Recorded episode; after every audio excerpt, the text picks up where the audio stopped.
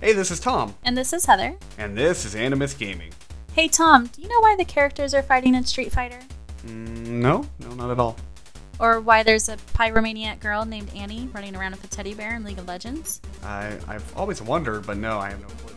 Or why there is an achievement called Leroy in World of Warcraft? Leroy Jenkins! Okay, yeah, but do you know why it became so popular?